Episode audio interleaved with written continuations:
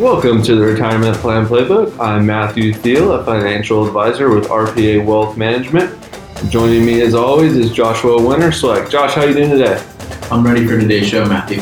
Great, great. And back on today's show after a little break is RPA Wealth Management President Brent Pasqua. Brent, welcome back. Thanks, guys. I'm excited for today's show, and I'm excited to be back with you guys. Yeah, we're excited to have you back, and we got a, a really good show lined up for our listeners today.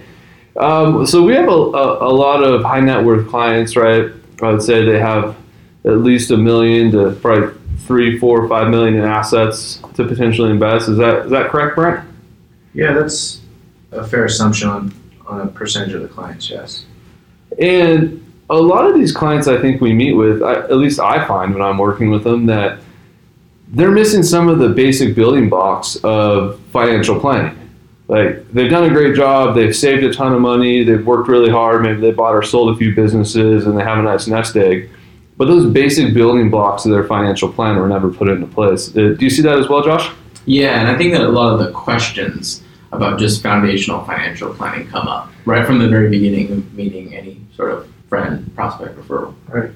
Yeah, absolutely. And so that's what the, today's show is for. It, it's those basic building blocks of your financial plan that you probably missed um, that really should be taught in, you know, elementary school, junior high, high school, so that everybody gets these fundamentals in place. Um, to start, uh, Josh, what's the difference between, I guess, what like an investment plan or a financial plan? That's a really good question, um, and they are very different uh, when we were talking about just an investment plan and a financial plan.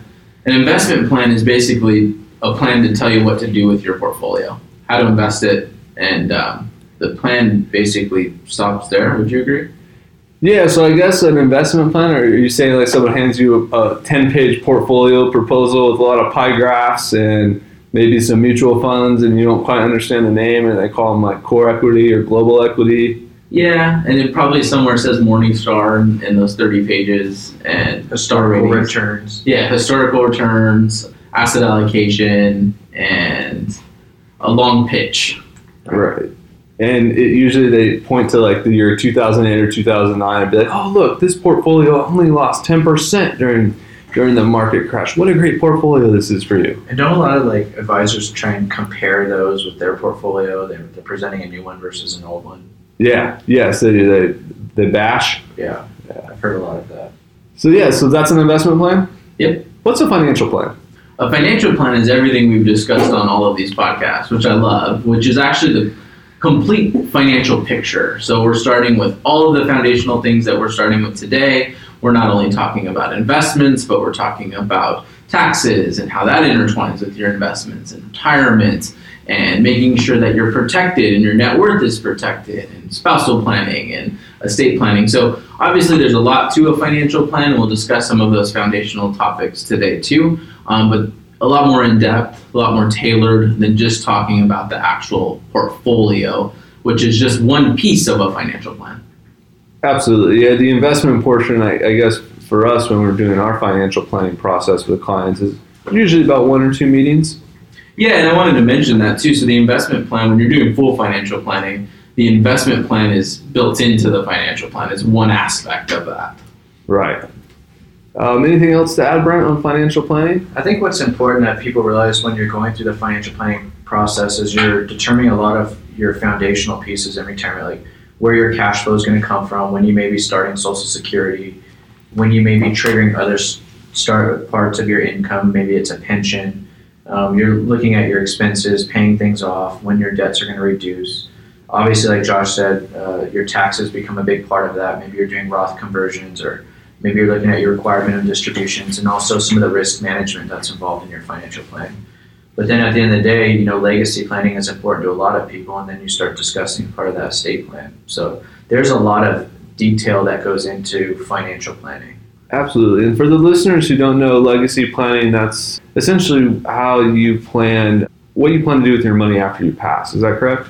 Yeah, you're planning either distributions of your estate while you're alive or and when once you pass away. And there's a lot of planning options that you do have both while you're alive and for when you pass away that you can start to put in place so those assets can be distributed properly to the kids. Yeah, it makes a lot of sense. I have one more thing to kind of add to, like before we get into some of these foundational like steps of financial planning 101. Um, like who's financial planning for?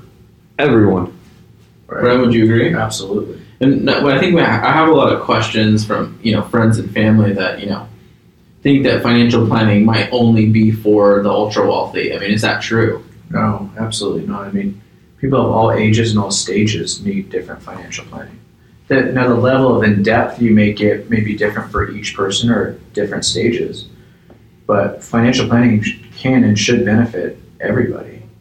Yeah, it, it should, and it, it's one of those things where it was actually for so long held out for only the wealthy, but you know, recently we've seen a rise in, you know, under call it 35 people searching for financial planning.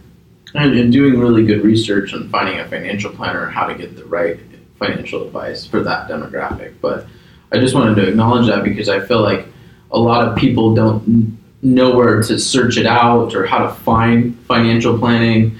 Um, and it is for everybody. It's not just for the, the ultra wealthy. There's just so many ways we can benefit someone's life at every age with financial planning. Just kind of want to let the audience know that. And I think as we've sort of detailed out what the what you're going through in the financial planning, whether it's cash flow expenses and so on, people also understand what the process is like, and that's first getting a really good understanding of what the client may have, then laying out all the strategies and options that they have.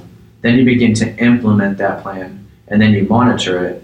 You know, and accountability becomes such a big part because you could tell someone, "Hey, go do these things," and then but they need your to hold their hand. You need them to they need help implementing it, and then they need accountability to make sure the plan is continuing to work. So I think the process is very specific. It's so helpful for people at all stages of life. Yeah, I agree. Personal financial training. You could, you, It's you know, you need to do 10 reps of the bicep bar, but your biceps start hurting at rep eight, so you stop.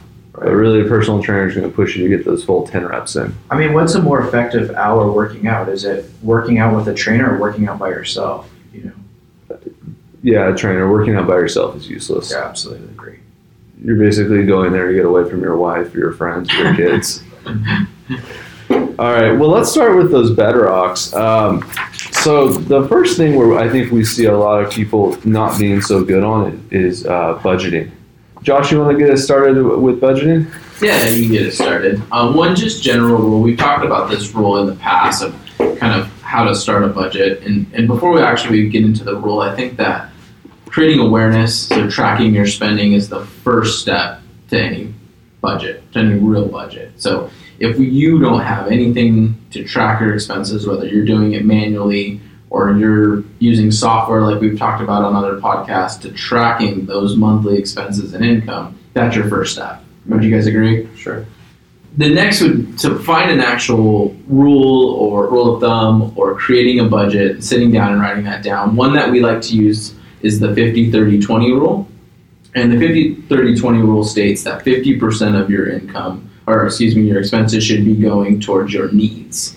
Um, and your needs would include obviously housing, if you need to drive a car, insurances that you also need. And then the 30% of your expenses is going towards your wants. So this is everything extra that you do. So going out to eat, whether it's entertainment, concerts, and then the 20% should be saved. So 20% of your income should be saved um, on a monthly basis. And really, I like to start with that percentage. So working your way backwards of calculating how much you should be saving and setting that as your goal uh, with this 50, 30, 20 rule. Anything to add to that, Matt? I'm big on kind of the happiness budgeting, right? I know Ramit Sethi talks about it, but spending on experiences you love and that are actually going to bring joy, and then cutting expenses elsewhere that don't bring joy. Great example is going out to eat. If you're a big foodie, you know, go, go spend $200 at, at a meal. If you like going to sporting events, splurge for the extra seat, the better seats, right? I mean, your TV is better than sitting in the nosebleeds, right? Right. Brent, do you have anything on, on budgeting? I think the big thing with budgeting to me is if people just spent the extra few hours, whether it's a month or every other month or every couple of weeks doing it, they could actually work a little bit less doing things they don't want to do by saving the money they can by just budgeting. I mean, so many people go work extra hours at work or they have to put in overtime or they do these extra jobs. to make extra money. But if you actually spend a little bit of time doing your budgeting, you can save so much money that way. Yeah, and I think when you do kind of start creating expense awareness, what will happen is you'll, you'll start looking at your monthly expenses and you'll be like, man, how did I spend $8,000 this year on, at Amazon.com? Right. Like, what on earth did I buy? Then you go back through and you look through your Amazon order history, like, man, I, I guess I really didn't need that. Yeah, and I guess my question would be is, you know, is it harder to budget now than it was 50 years ago, or is it actually easier? Because I know it's more complicated in terms of, you know, there's a, people have more accounts. It's not like you know you're not saving money in just an envelope, but you have all these budgeting apps and tools and things that you can do that makes it so much easier. It's easier to track it, but it's probably also easier to spend your money nowadays. Uh, I mean, you go online, two clicks, and you're getting your package in two days. Right. But I, also think like tracking expenses, and you you have to be willing to use the tools because look at how many useless apps you probably have on your phone. Right. Like how many apps do you really use, and is that tool just another app that you're not using? Yeah. So absolutely. yes, the tools are better, um, but it's also you know our, today in today's world we don't get a statement that actually showed us what we spent each month. I mean, the old statements that were sent to your home, when you had to open them up, you looked at the bottom of the expense sheet, you could see everything that you spent that much. Or you balance your checkbook. And you had to look at it almost like because it came in the mail, right? You wanted to make sure. Now, you, I mean, you can go months potentially without looking at your expenses and seeing the total of what you spent monthly if you're not using those tools. I think that makes it kind of difficult. You have to commit to tracking your expenses and creating that awareness to yourself. And that's very, very important. Yeah, and if you're working extra hours to make more money, why not spend the extra hours to budget and save yourself money? Right. Absolutely. Anything else on budgeting? No. All right, let's move on to the next one. And, you know, we always are hammering this home, but a emergency fund. Um, Brent, talks to us about an emergency fund. Emergency fund is a great way for you to put money aside every single month to build up this side pool of money that's there for you in case of emergency. I mean, if you have to fix your roof or you have car problems or you have any issues that come up, because we all know we have financial issues that come up, we need money at some point. It always seems at the worst time you have these big expenses that just randomly pop up. You're not putting that money on a credit card. You have that six month or three month savings and you're putting that cash aside into a savings account and you're building that six months up.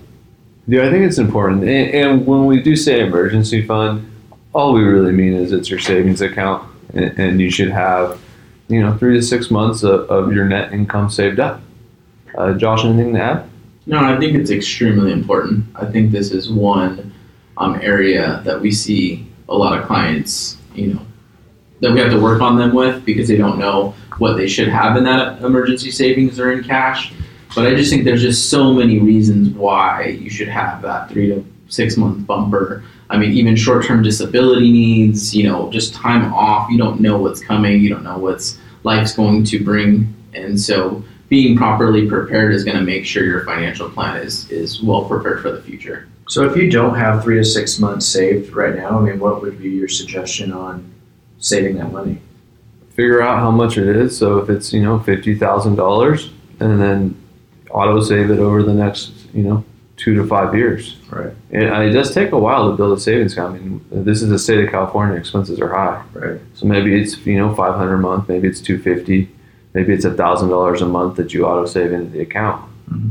And part of that comes back down to budgeting, right? Because you got to see what you can auto save. Right. Exactly. Just because you put it in doesn't mean it's not going to come right back out. So Yeah. There's there's nothing worse than that, right? Putting a thousand in a month, but oh look, I'm pulling 970 out.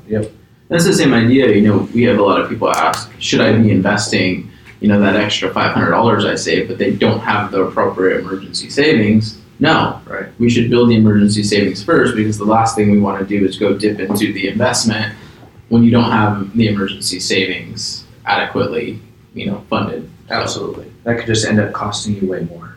costing you money and taking away from return, which that's what your hopes were.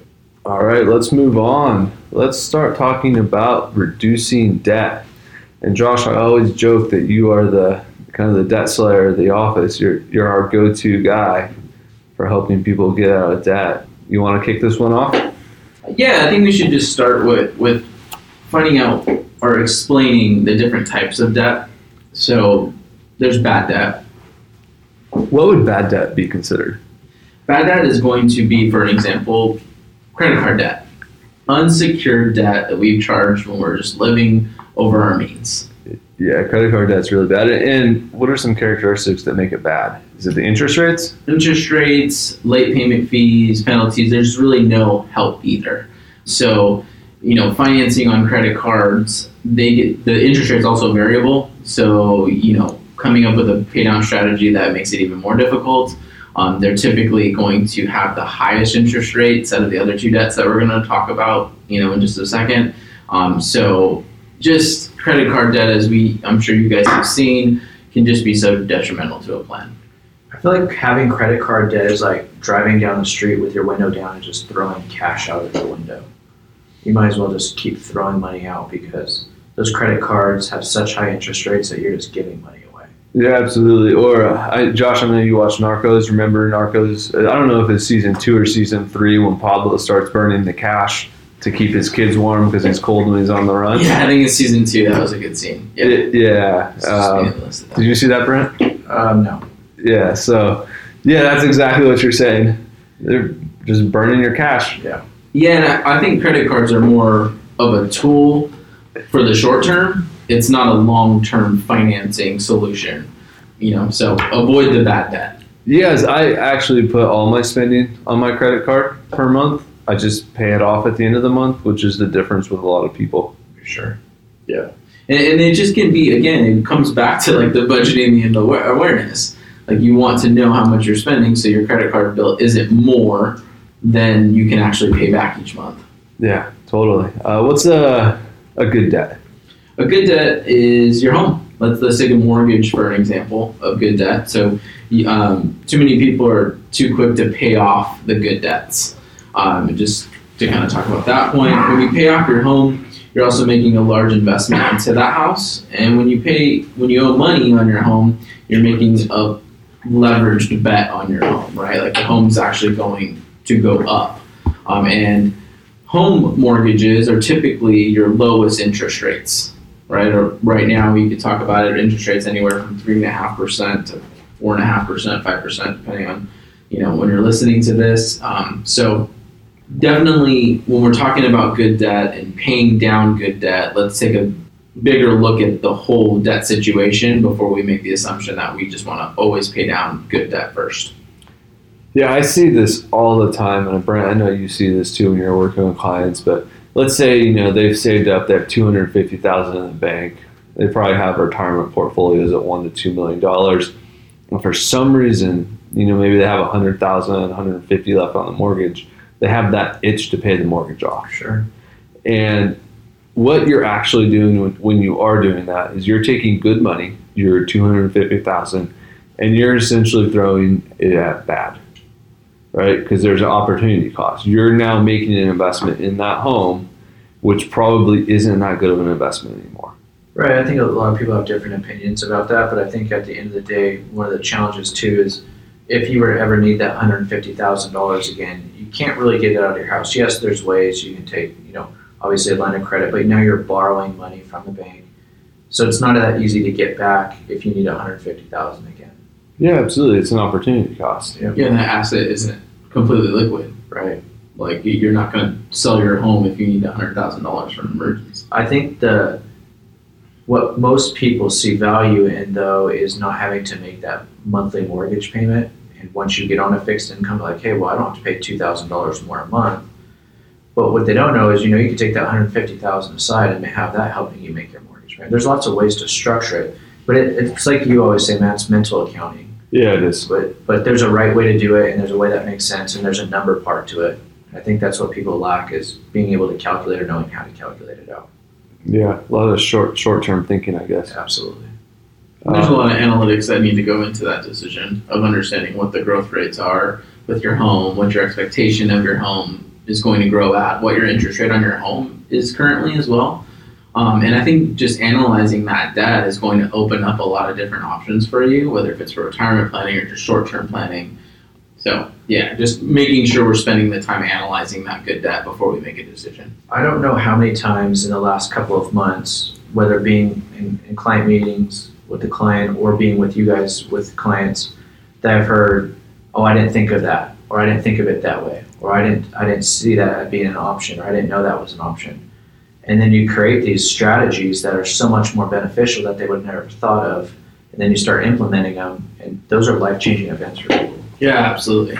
100%. It seems like a lot of those conversations, and probably because you know the home is one of the biggest assets that our clients and people that inquire with us have. Right. But a lot of those, um, you know, situations where clients it opens their eyes is around the home, Right. right? Like, should I be paying it off? Should I be moving? Should I be refinancing? And it just opens up a lot of doors for them. And I think when we're like once we've built our client's financial plan, even when when they're clients and we're doing ongoing reviews with them and we're doing updates with them, the strategies don't stop. The strategies are always ongoing. People's lives are always changing. I think that's what's so critical is that even though we're meeting with them every quarter, there's always new things happening and new strategies coming out, and those are always life changing events too. Yeah, absolutely. So, what would be considered, I guess, uh, neutral debt? Dun, dun, dun. Student loans. Oh, controversial debt. Yeah. You have a lot of mixed feelings about student loans. Matt, actually, this is a good good. topic. It, you're really good at talking about the student loan topic of, again, using that word opportunity cost of taking on student loan debt and, you know, projecting your future. Is this gonna get you fired up? Maybe. Well, so here's the thing: if you're over the age of 50, you probably really didn't have to take out that large of a student loan. Um, but if if you are under the age of 50, and especially under the age of 45, you did have to take out a student loan, most likely to go to school because the cost of college has been increasing so much. And the jury's really out on if taking debt to go to school is a good idea. And I think it has to in my opinion, what I've seen working with clients is it matters based on what the job is that you're actually going to go do. And are you going to be a teacher? The answer is yes. It probably doesn't make a lot of sense to take down more than six figures of debt going to an expensive school to becoming high school, elementary, even a private school teacher. Like the pay is just not there to support it. On the flip side, if you're thinking of becoming a surgeon, that probably makes sense, right? You're going to come out of school with probably about 500,000 in debt. Your first year out of school, you'll probably make five, 600,000 a year. So that makes a ton of sense. On the legal side, another big profession where people take take down lots of debt doesn't make sense. Yes, but probably below $100,000. Um, for every successful lawyer, there's 10 unsuccessful ones. Yeah, I, I think like you're, you're making great points, and, and what I hear from it as well, and we've we've talked about this a few times just in the office. It again is requiring us to do more research. Like you know, yes, I'd love to go to this prestigious school that's going to be hundred thousand dollars, and I know I want to be a teacher, doctor, lawyer, doesn't matter, but doing more research of what am I expected to pay, right? Because I'm not planning just to call myself a, an attorney, a doctor, a teacher but planning and projecting what I'm going to be paid after that, how much debt I'm leaving or going to be exiting school with, and then continuing to build that financial plan before we've even started school. I know that's a lot to ask maybe for someone who's you know just getting out of high school or going back to school, but it, you can see how important it is because you can set yourself back for years by making the wrong decision with education and student loans. We're seeing it now. Well, it's on the parents. Yeah. The parents actually need to help the kids make the decision because the kids aren't capable of making the decision. Sure. So it, it's on, on them, which is why I think it's important we talk about it on, on this retirement based show because I'm sure a lot of people who are listening to this are you know helping their kids do Right. this, or maybe they're going to experience it with their grandkids shortly. And you know it's something you really have to think hard about. The state schools are fine. Right.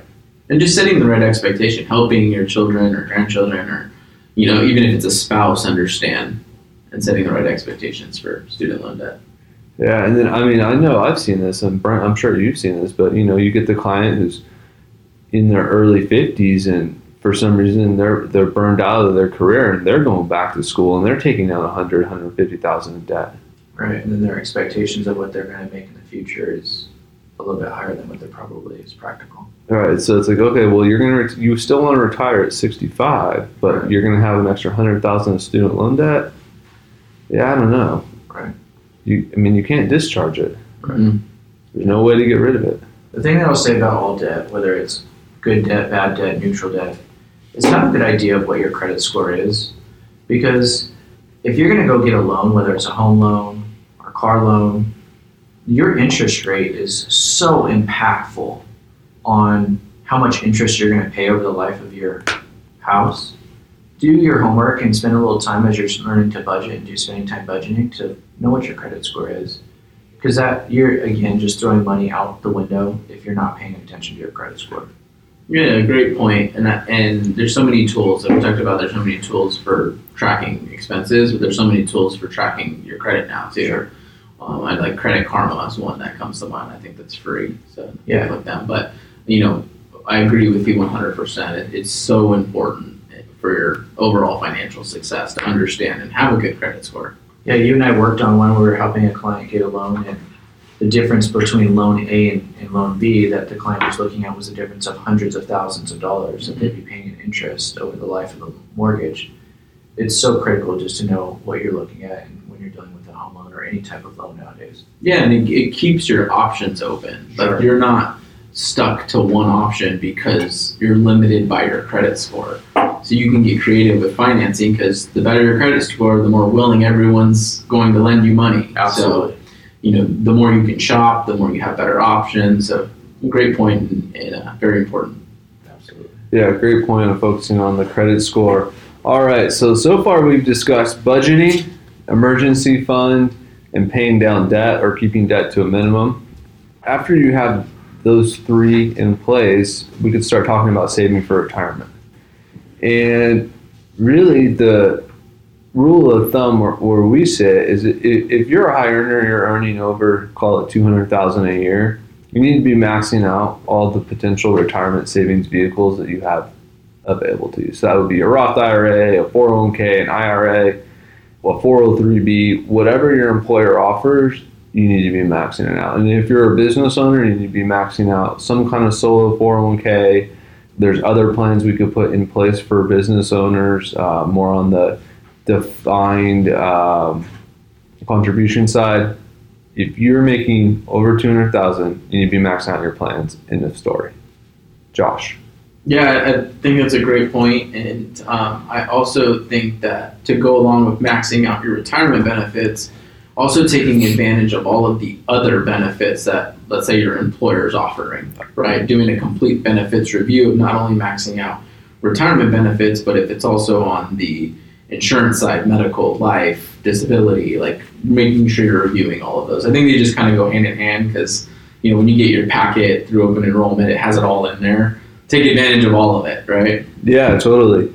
And then to go back on, on retirement savings, Brent, why is retirement for you know this generation coming up going to be so different than that that previous generation that may have retired in the you know 1980s or early 1990s? That's a great question. I think the biggest problem is is that this generation retiring is going to have so much less fixed guaranteed income that they're going to have to fill the gap between their income and their expenses, and that gap is widening tremendously. Most people that are going to retire over the next 35, 40 years are no longer going to have pensions, obviously, and it's going to be either just Social Security and then everything you saved. So you better start early and you better save a lot because that's going to be what you're going to live off of when you get to that last chapter, those last you know chapters of life. Yeah, and the corporations that still offer pensions. I mean, it seems like I get a client with a a new pension buyout at least once a month. I mean, they're buying them out and getting rid of them. Yep, and they and they make it look so attractive to take that lump sum, and most people are attracted to it, so they just jump on it. But you know, obviously, state and government employees they have pensions, and and that's sort of a different planning style and strategy that we go through with those clients. But if you don't have that five or six, seven thousand dollars guaranteed a month, well, you better start saving because that's the only way you're going to receive that or have that is by your retirement accounts. Yeah, I- think I, I saw. I mean, probably the projection today for the average boomer, I'd say, is you're going to need somewhere between one to 1.5 million Um, and then for actually millennials, uh, for their kids, right? So people under 40, you're probably going to want to have at least $3 million put away. Right, and it could seem so much to so many people. If you're just listening, you're like, wow, how am I ever going to do that? But actually, it's very attainable. You can do it. Just start saving, understand the investment picks that you're going to have in your in your options, and do some financial planning. You will get there. Yeah, absolutely. Uh, Josh, anything else to add? No, I, I think you guys wrapped it up well, and I think just to kind of explain, you know, the difference between the two styles. If we're talking about that employer pension or that defined benefit style of retirement that the older generation has had, the employer took on all the risk. They took on all the planning behind it, and that's why there wasn't much planning for that older generation, right? All of that's falling on the employee now through the contributions to 401ks and IRAs. So do your research, commit to financial planning Right. because no one's going to do it for you. And before it was kind of done for you, now it's not anymore. So that's just kind of my uh, public service announcement. do your own research, plan for your future because you know no one else is going to do it for you. Yeah, absolutely. Well put, Joshua. All right. So those are the kind of four bedrock staples of a person's financial plan. I do want to spend some time though talking about the kind of like advanced strategies that I see a lot of people try and do before they do the four um, retirement debt, emergency fund, and budgeting. Brent, you want to kick it off with some mistakes or things you see on the advanced strategy side that people try and do too early too soon? The most common mistake that I see that people make is on rental properties. Most people will either take out a mortgage on their house or they have some money on the side so they go buy a rental property.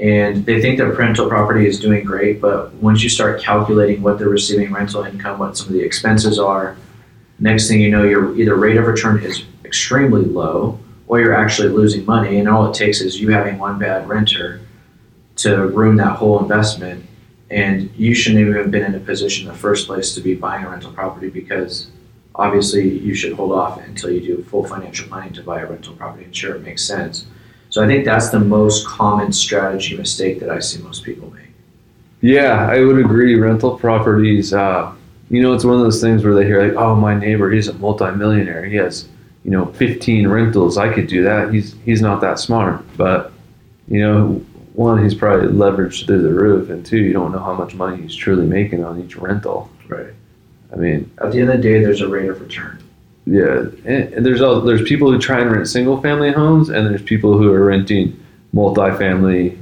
units or big office complexes. They're two different things. Right. So just know which one you are. Right. Josh, what mistakes do you see? Uh, I also see not defining an investment philosophy, and this goes hand in hand with the, the common stock picker or day trader. You know, I'm going to invest money finally, and I'm going to pick stocks, pick common stocks, and I'm going to pick the winners to you know really try to make a lot of money. And I see that as being one big mistake with investors. They're not tracking real their real rate of return amongst their common stocks. Uh, there's no real defined philosophy behind picking the common stocks, and it's leading to a negative outcome and very expensive. So if you want to avoid the headache, you know, do your research on looking up an investment philosophy that fits your financial plan and stay away from the stock picking. Totally. And for those common stock pickers, usually, and I don't want this to come off rude, but usually you're coming a little bit late to the party. So right now, uh, really for the last year, it's been you know people calling in, hey, can you help me buy pot stocks? Like we we want to invest in marijuana, or um, you know two three years ago it was Bitcoin. Oh yeah, Bitcoin. Yeah, that turned out well. Um, right now, I mean, we're at the end of the year, right? And we're coming up on the end of the decade. So you're going to start seeing lists of the best performing stocks of the decade, and all these people are going to see these lists. They're going to see, I, I know for sure Netflix is on the list. Mhm. I think it's up like 2,000%. Now they're going to call in, oh, I want to, you know, buy Netflix. It was up 2,000% over the last 10 years. It's going to do that again. So, ah, it doesn't really work like that. Yeah, guess what well, guess what it's not going to do next year You're just chasing returns. You're Absolutely. chasing the return. Yeah. Um, and then, you know, some other ones where we see that are advanced that people kind of get in over their skis or on the private REIT side. Again, going back to real estate, just really not a good investment for people who don't have the basics under control. Right. And then also annuities, right? Right, Brent? Yeah, I mean, annuities is something that a lot of people are getting kind of trapped into because um, they do obviously pay a commission to somebody selling them, but these contracts can be very complex. They can be extremely costly in fees. They are long term.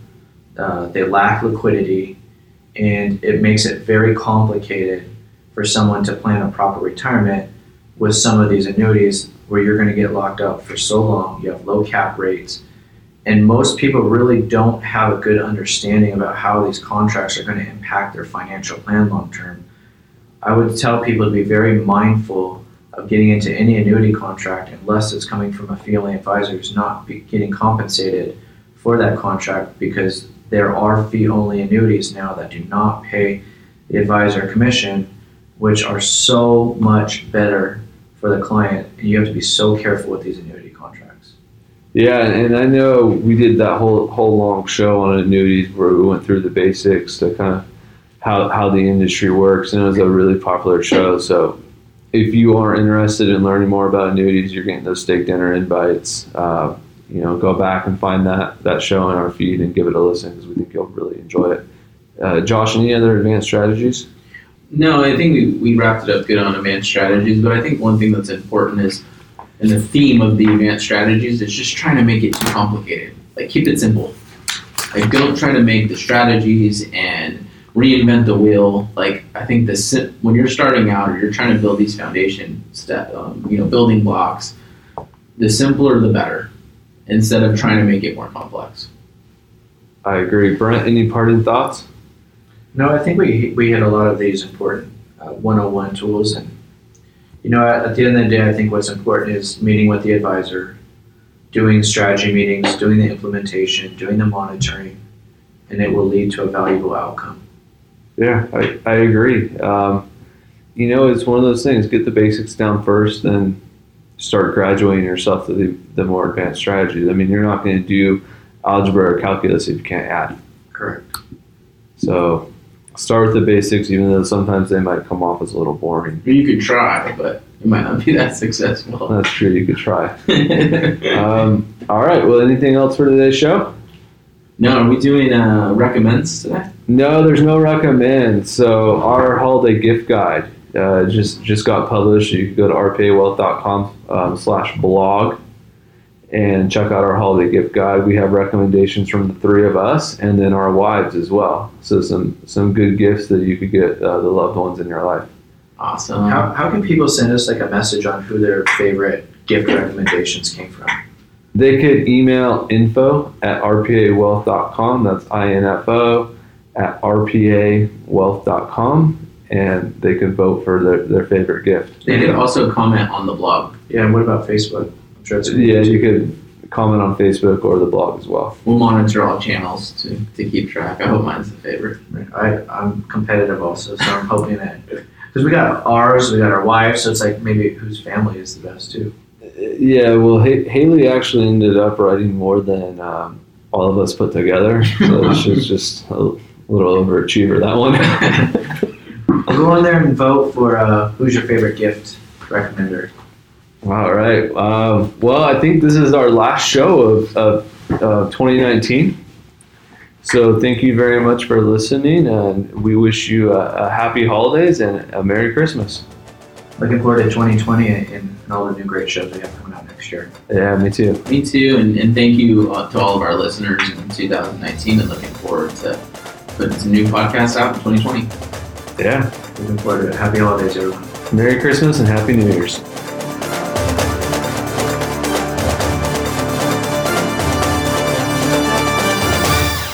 RPA Wealth Management is a state registered investment advisor located in Rancho Cucamonga, California. Registration does not imply a certain level of skill or training. RPA Wealth Management may only transact business in those states and jurisdictions in which it is registered or qualifies for an exemption or exclusion from registration requirements. A copy of RPA Wealth Management's current disclosure statement, Form ADV Part 1, containing RPA Wealth Management's business operations, services, and fees is available by accessing the SEC's Investment Advisor public disclosure website. RPA Wealth Management will provide Form ADV Part 2A firm brochure and 2B brochure supplement to interested parties upon request. Information provided on this podcast should not be construed as a solicitation or offer or recommendation to acquire or dispose of any investment or engage in any other transaction. RPA Wealth Management does not render or offer to render personal investment advice or financial planning advice through its podcasts. RPA Wealth Management podcasts are intended for information and educational purposes only.